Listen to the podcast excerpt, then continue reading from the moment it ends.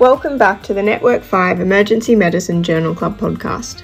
This is our second episode for the month on orthopaedics.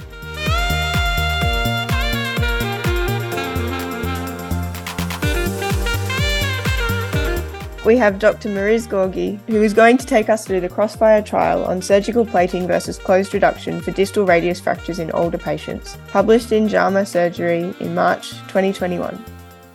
We are also lucky enough to be joined by orthopaedic trauma surgeon Dr. Herwig Drobetz. So, Mariez, I'll hand it over to you.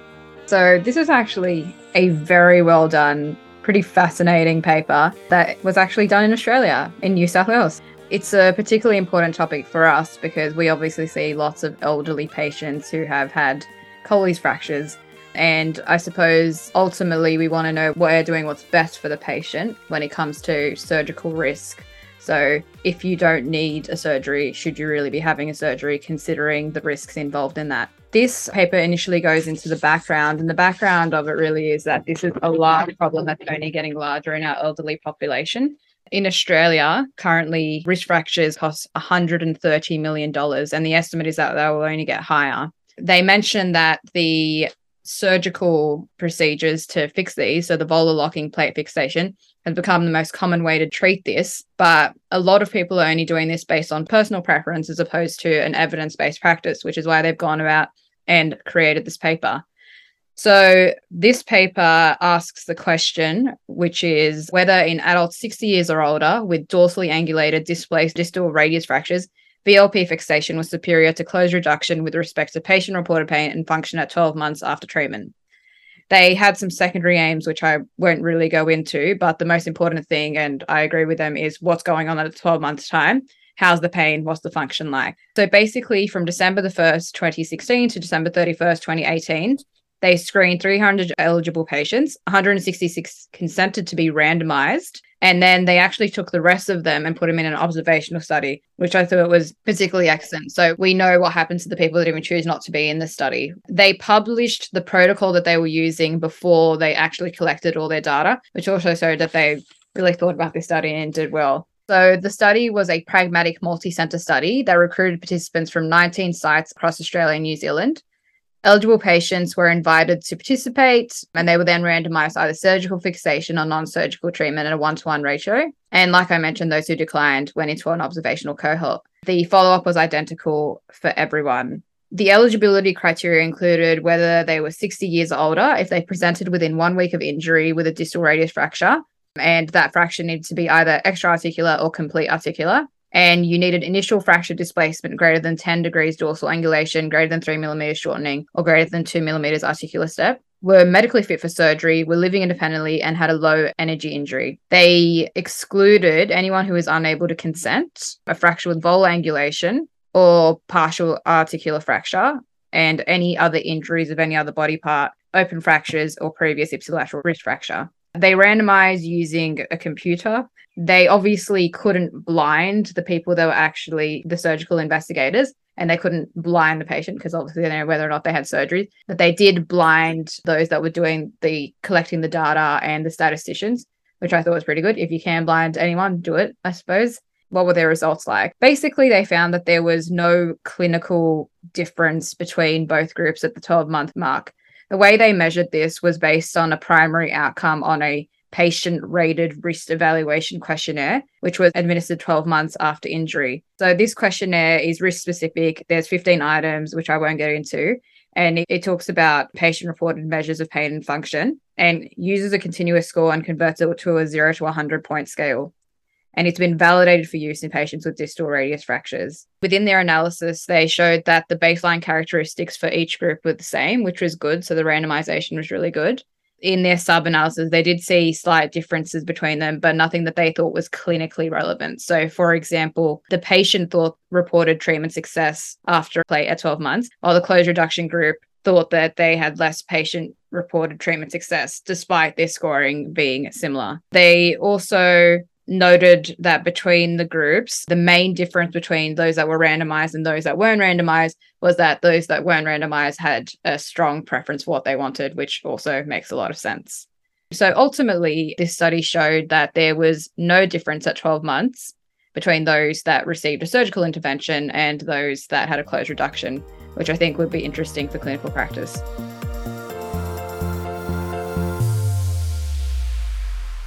Thanks, Mariez. That was a really good summary of that article. I guess you've kind of covered some of the strengths and limitations as you've gone through there. So I'll just jump straight into some of my initial thoughts on the paper. I found this patient rated wrist evaluation score, although like really good that we're basing our decisions on actual patient outcome and satisfaction. I think that's really good. I was a bit interested in how they managed to establish that 14 points was the point of clinical significance, particularly because at the three month follow up point, there was I think, a mean difference of about nine points between the two groups, which they deemed to be clinically insignificant. I just found it interesting. I don't know how they managed to get 14 points as their kind of marker for clinical significance. I don't know if the orthopods had any thought on where they managed to get that from or whether they've just drawn a line in the sand because they had to somewhere. I was wondering the same thing, and they didn't mention why they used 14 points. Usually, what you do is you use 20% difference in scores as a clinical significance difference. I've done this in my studies and that seems to be what everybody else does. But I think I can remember because this study has about 10 appendices. And I think I remember reading in one of the appendices that they used the 14 points because other studies also used it. But that still doesn't tell me why 14 points is a clinically significant difference by the 12 month point, there was really not that much difference between the two groups anyway. But I just thought that was kind of an interesting thing to raise. I guess another question that came to my mind, maybe a slightly controversial one, is that, you know, for the closed reductions for these patients, they were performed by orthopedic doctors either in the emergency department or in theatre. And I just wanted to kind of throw it out to the floor as a bit of a controversial question. Do we think that the outcomes would be the same if ED practitioners were getting more involved in these reductions? Or do we think that if we're going to take this approach of the closed reduction being the definitive management for the patient, we really should have the orthopedic doctors involved in that reduction in ED? The obvious answer is the outcomes would not be the same. I don't think that's a controversial thing to say. Like, I'm not a closed reduction specialist. I'm okay at doing risk reductions by virtue of the fact that I've done a lot of them and you know lucky enough to have some orthopedic registrars as friends who helped me when i was a registrar to get better at them i don't even think i'm as good at them now as i was a year ago because uh, i can't remember the last time i did one you're right. If it's going to be the definitive management then what that demands is the system come up with an alternative model of care where this is the facilitated approach. It can't just be an ed reduction is end of the game. And I'm not saying that ED doesn't have a role to play in terms of upskilling its staff and getting better at reductions. I sometimes wonder how pragmatic that is in places where I work, given that, for example, like most of my shoulder reductions are done now without anesthetic or analgesia outside of some intranasal fentanyl because oftentimes I'm reducing them in the triage bay because there are just no resus beds. So I wonder then what something like a facilitated closed reduction would look like in a timely fashion, done well, done properly. That's a controlled environment that may or may not exist in the ED. So should orthopedics be more involved? Well, that's a systems issue half the time anyway. But I think in an ideal world, I would advocate for there being some oversight either some sort of you know protocolized training for ed seniors to be able to understand what they're actually doing because i'd put to you that most of them probably don't know. Or the other alternative would be you know some sort of orthopedic service that facilitates this management. But you know i'm open to to hear other people's points of views. As an orthopedic registrar if you, we are doing reductions obviously we do do them sometimes in ed but a lot of the time you actually do have the image intensifier so the x-ray machine there to tell you you've got it reduced properly so in some regards a lot of the doctors in ed potentially have more experience in reducing them, looking at them. I know some people use ultrasound. I've seen that used by or been told about it by some of the, the ED registrars to help with their reductions, but actually doing it blind is actually done more commonly by the emergency doctors. So it would be interesting to see if there was a study comparing reductions done by the orthopedic registrars compared to the emergency doctors. Um, obviously, we do that, that's our bread and butter, it's our area, but similar to shoulder reductions, we're only called when there's a difficult one. And I'd say I have a lot less experience in reducing shoulders in emergency than probably everyone else on the, the call here, because the only time I'm called is when it's been unsuccessful. And then sometimes it is unsuccessful again when we try.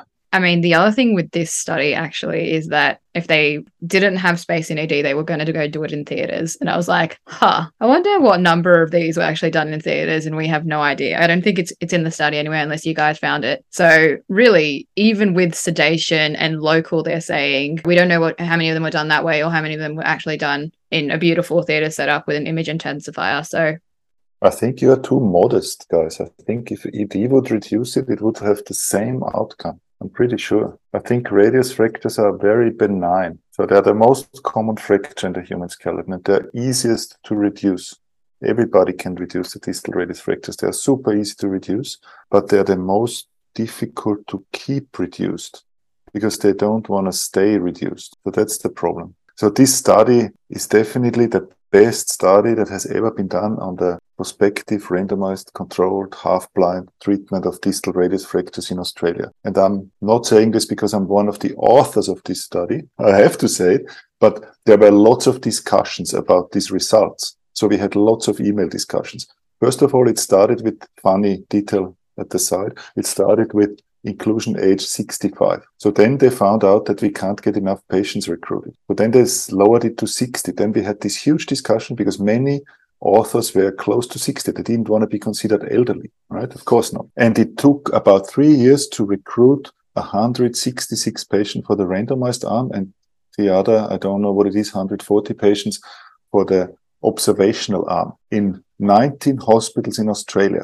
So we should have seen I don't know, maybe 5,000 fractures in this time. I don't know. This is now uh, whether this number is right, but but we should have we, we have seen way more, right? But we only managed to recruit 166 in 19 hospitals, and we were actually the hospital that recruited most of them in Australia because of obviously had an interest in this study. That means there is quite a high bias in who got recruited for this study and who didn't get recruited.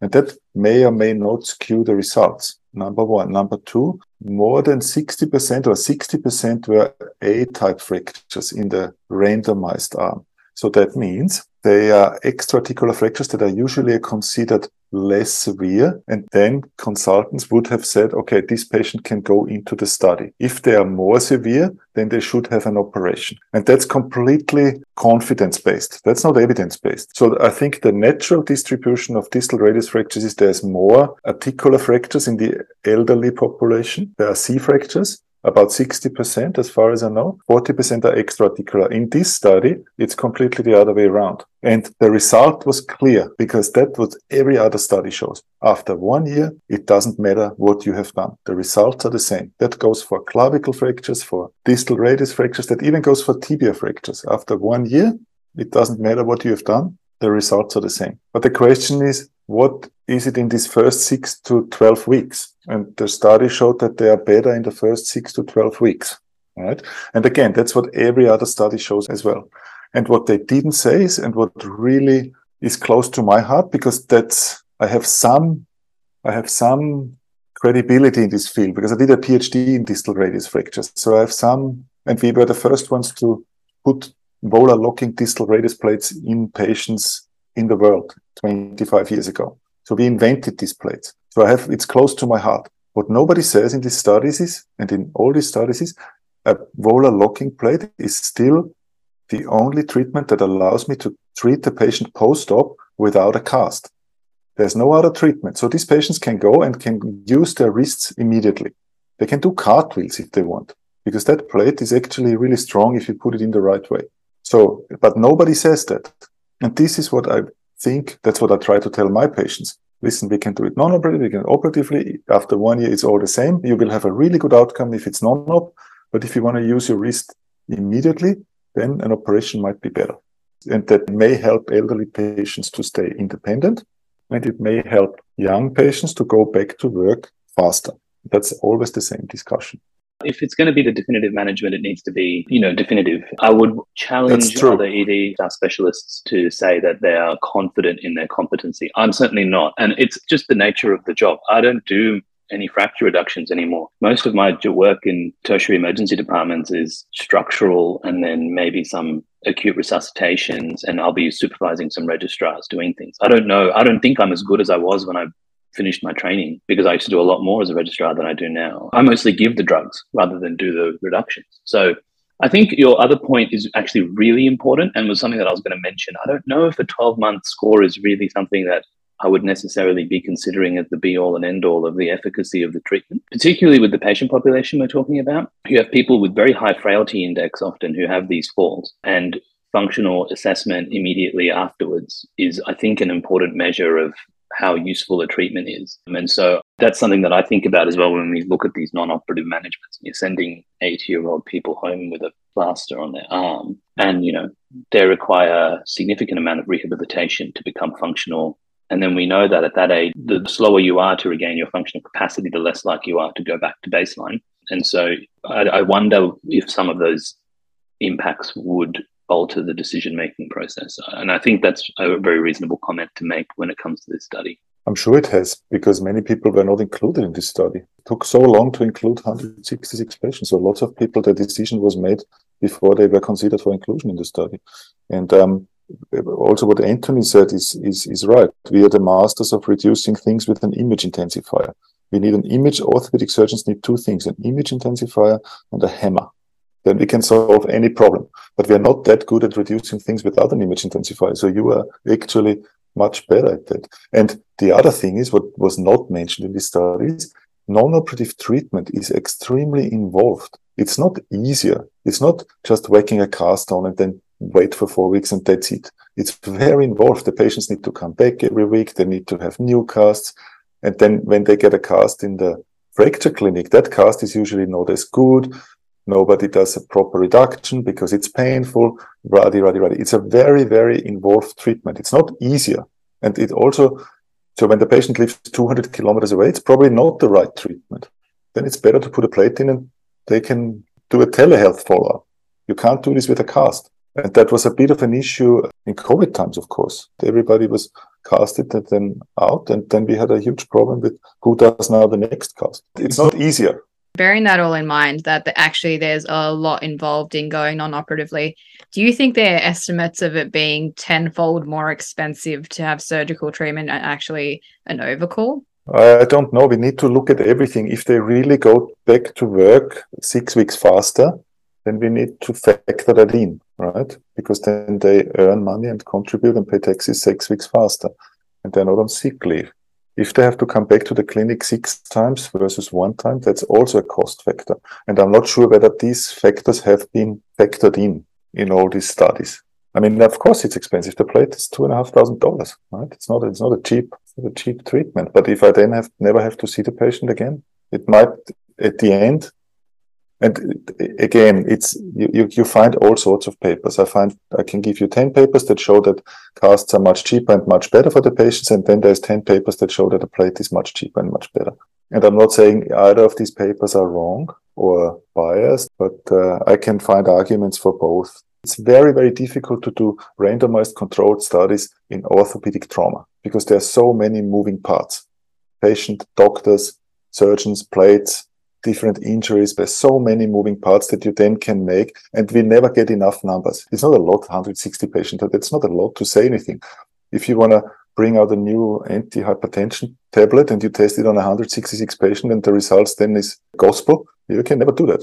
So it's very difficult. So then it comes down to individual decision and try to find what is best for this patient at this time of their life. And you try not to talk the patient into it and you try not to talk the patient out of it because many patients have an idea what they want. But I still think that you guys do really good reductions in ED. Following on from Herwig and Pramod's points about early mobility, the other side of it is this study only looks at results at 12 months. So for a lot of these patients termed elderly who are, you know, between 60 and 70 and still working, they've potentially got another 20, 30 years of life. So to, and I can't see whether there's a plan for longer follow-up with this, but two, five, 10 year follow-up, it'd be interesting to see the functional scores at that point and people who are managed non-operatively who potentially need operations for arthritis or other complications of it in the longer term rather than just the 12 month mark.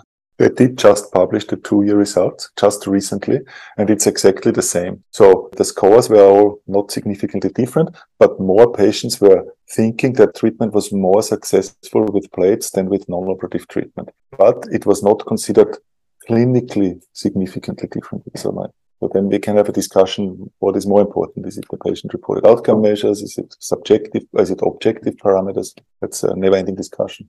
Just kind of following on from that, if we're thinking about the risk profile of each different treatment option, if you exclude the anesthetic risk from the plating, is there many other risks we should be considering from a surgical point of view versus the closed reduction. And then with the closed reduction group, I did see a few that had to cross over to the surgical intervention who then appeared to have slightly higher risks of deep infection or implant failure rate at a later stage. So I guess if you're trying to present all the risks to a patient who's very much neutral, what kind of things should we be considering outside of the anesthetic risk? As we've discussed, obviously the functional status is important, but we've had a, a bit of a discussion about that already. Obviously, with any surgical intervention, there's generalized surgical risk, but specific ones related to volar plating come down to you can irritate and even have ruptures of the flexor pollicis longus post-operatively, and that depends on the position of the plate and a few other factors, but that's something that we have in the back of our mind, and also damage to structures around there. So the median nerve can have aberrant branches that are right where you would uh, operate surgically. It's not where it's classically described, but it's something you need to be careful and can theoretically get damaged. There are some things that look at increased risk of a CRPS, a pain response following surgical intervention. Those are the main sort of surgical specific, but what we normally do, particularly in Lismore, is yeah,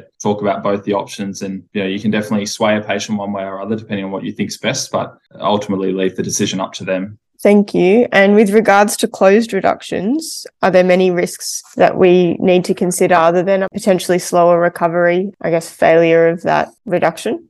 Yes, functionally related to the patients. Pramod touched on it, but if you're sending an elderly patient home with with the cast, high risk of falls, and then yeah, there's the fracture specific related complications with you've just mentioned. If you have a malunion and then you want to cross over to an operation, then it's much more difficult to make it look good on the X-ray once it's healed in a wrong position. It's a much more difficult operation. And that is probably the reason why they have more complications, right? And more deep infections because the operation takes much longer and so on. I still think we do operate too many. Don't get me wrong. I'm not. I'm not a I'm not a proponent of everybody should have an operation. I still think we operate too many, but we are not good with treating them non-operatively. We are not treating them well. We are not doing good cast after the first cast. We are not seeing them often enough, and so on and so on.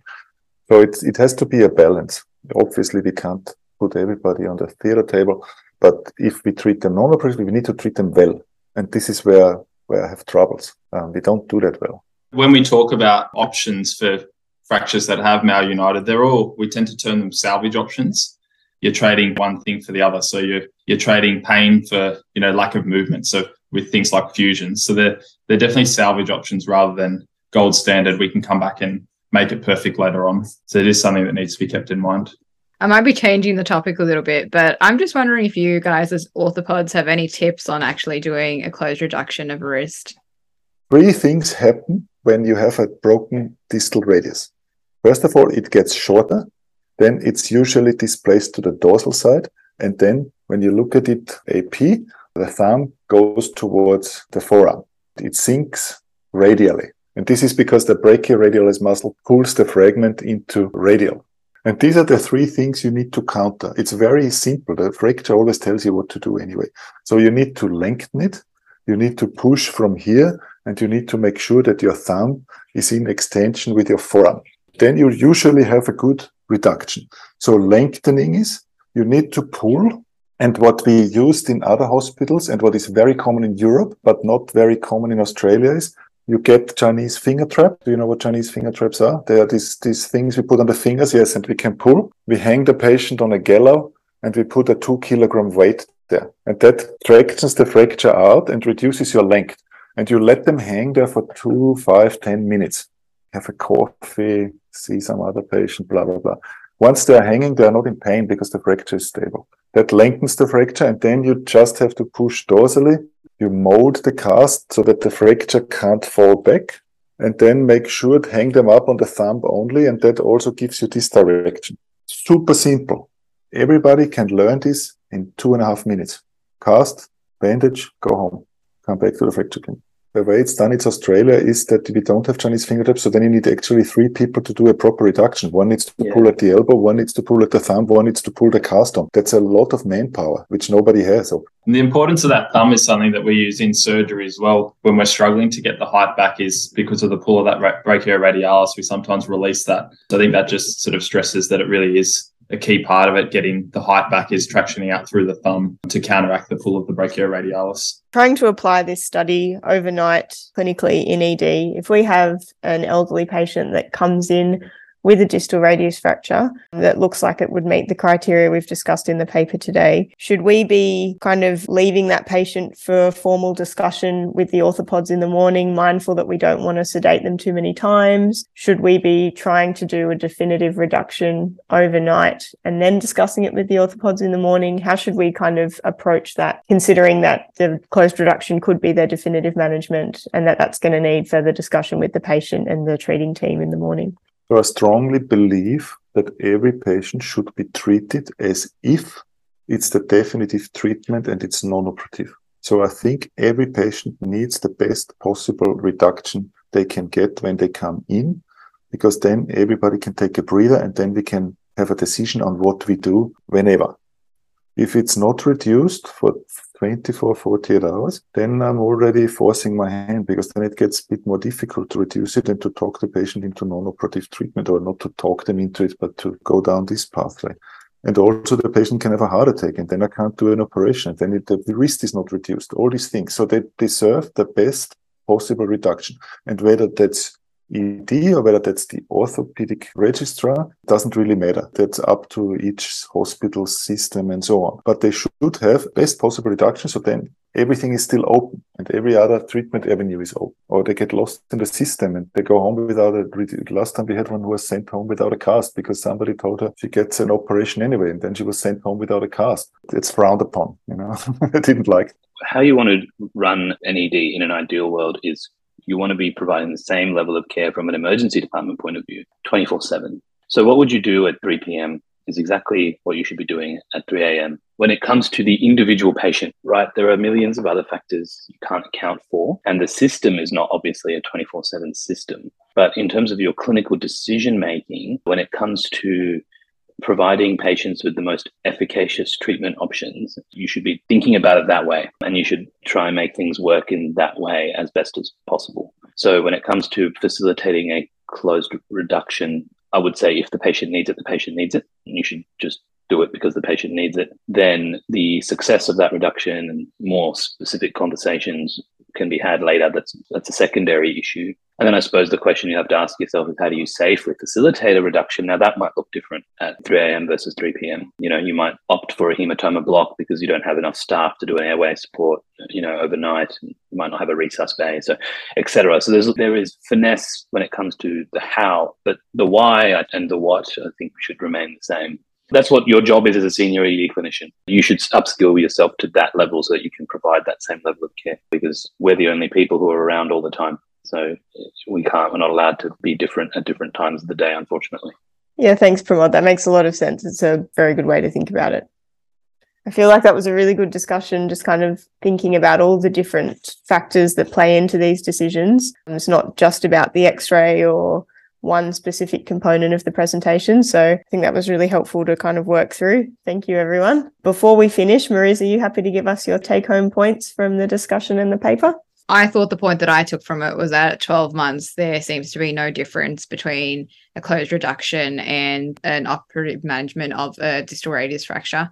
For me, it does mean that you need to weigh up the pros and cons for each individual patient, which seems to be the conclusion of the discussion that we've had today. I guess talking about it on a wider level, at some point, somebody needs to do the proper mathematics to see what's actually better for society. But I don't think that's what we care about as clinicians. I think as clinicians, we should care about the individual patient in front of us, making sure that they're getting the best possible care. The conclusion that we can reach is that for some patients, those that need to mobilize quicker, use their arm quicker, go to work quicker, sometimes for them, maybe the operative management is the better choice. And for those that may not need that and yet able to function, maybe they could go with a closed reduction because it seems to be equivalent. That concludes our second part of the orthopaedic series for this month. Thank you everyone for your valuable input and thank you to everyone tuning in from home.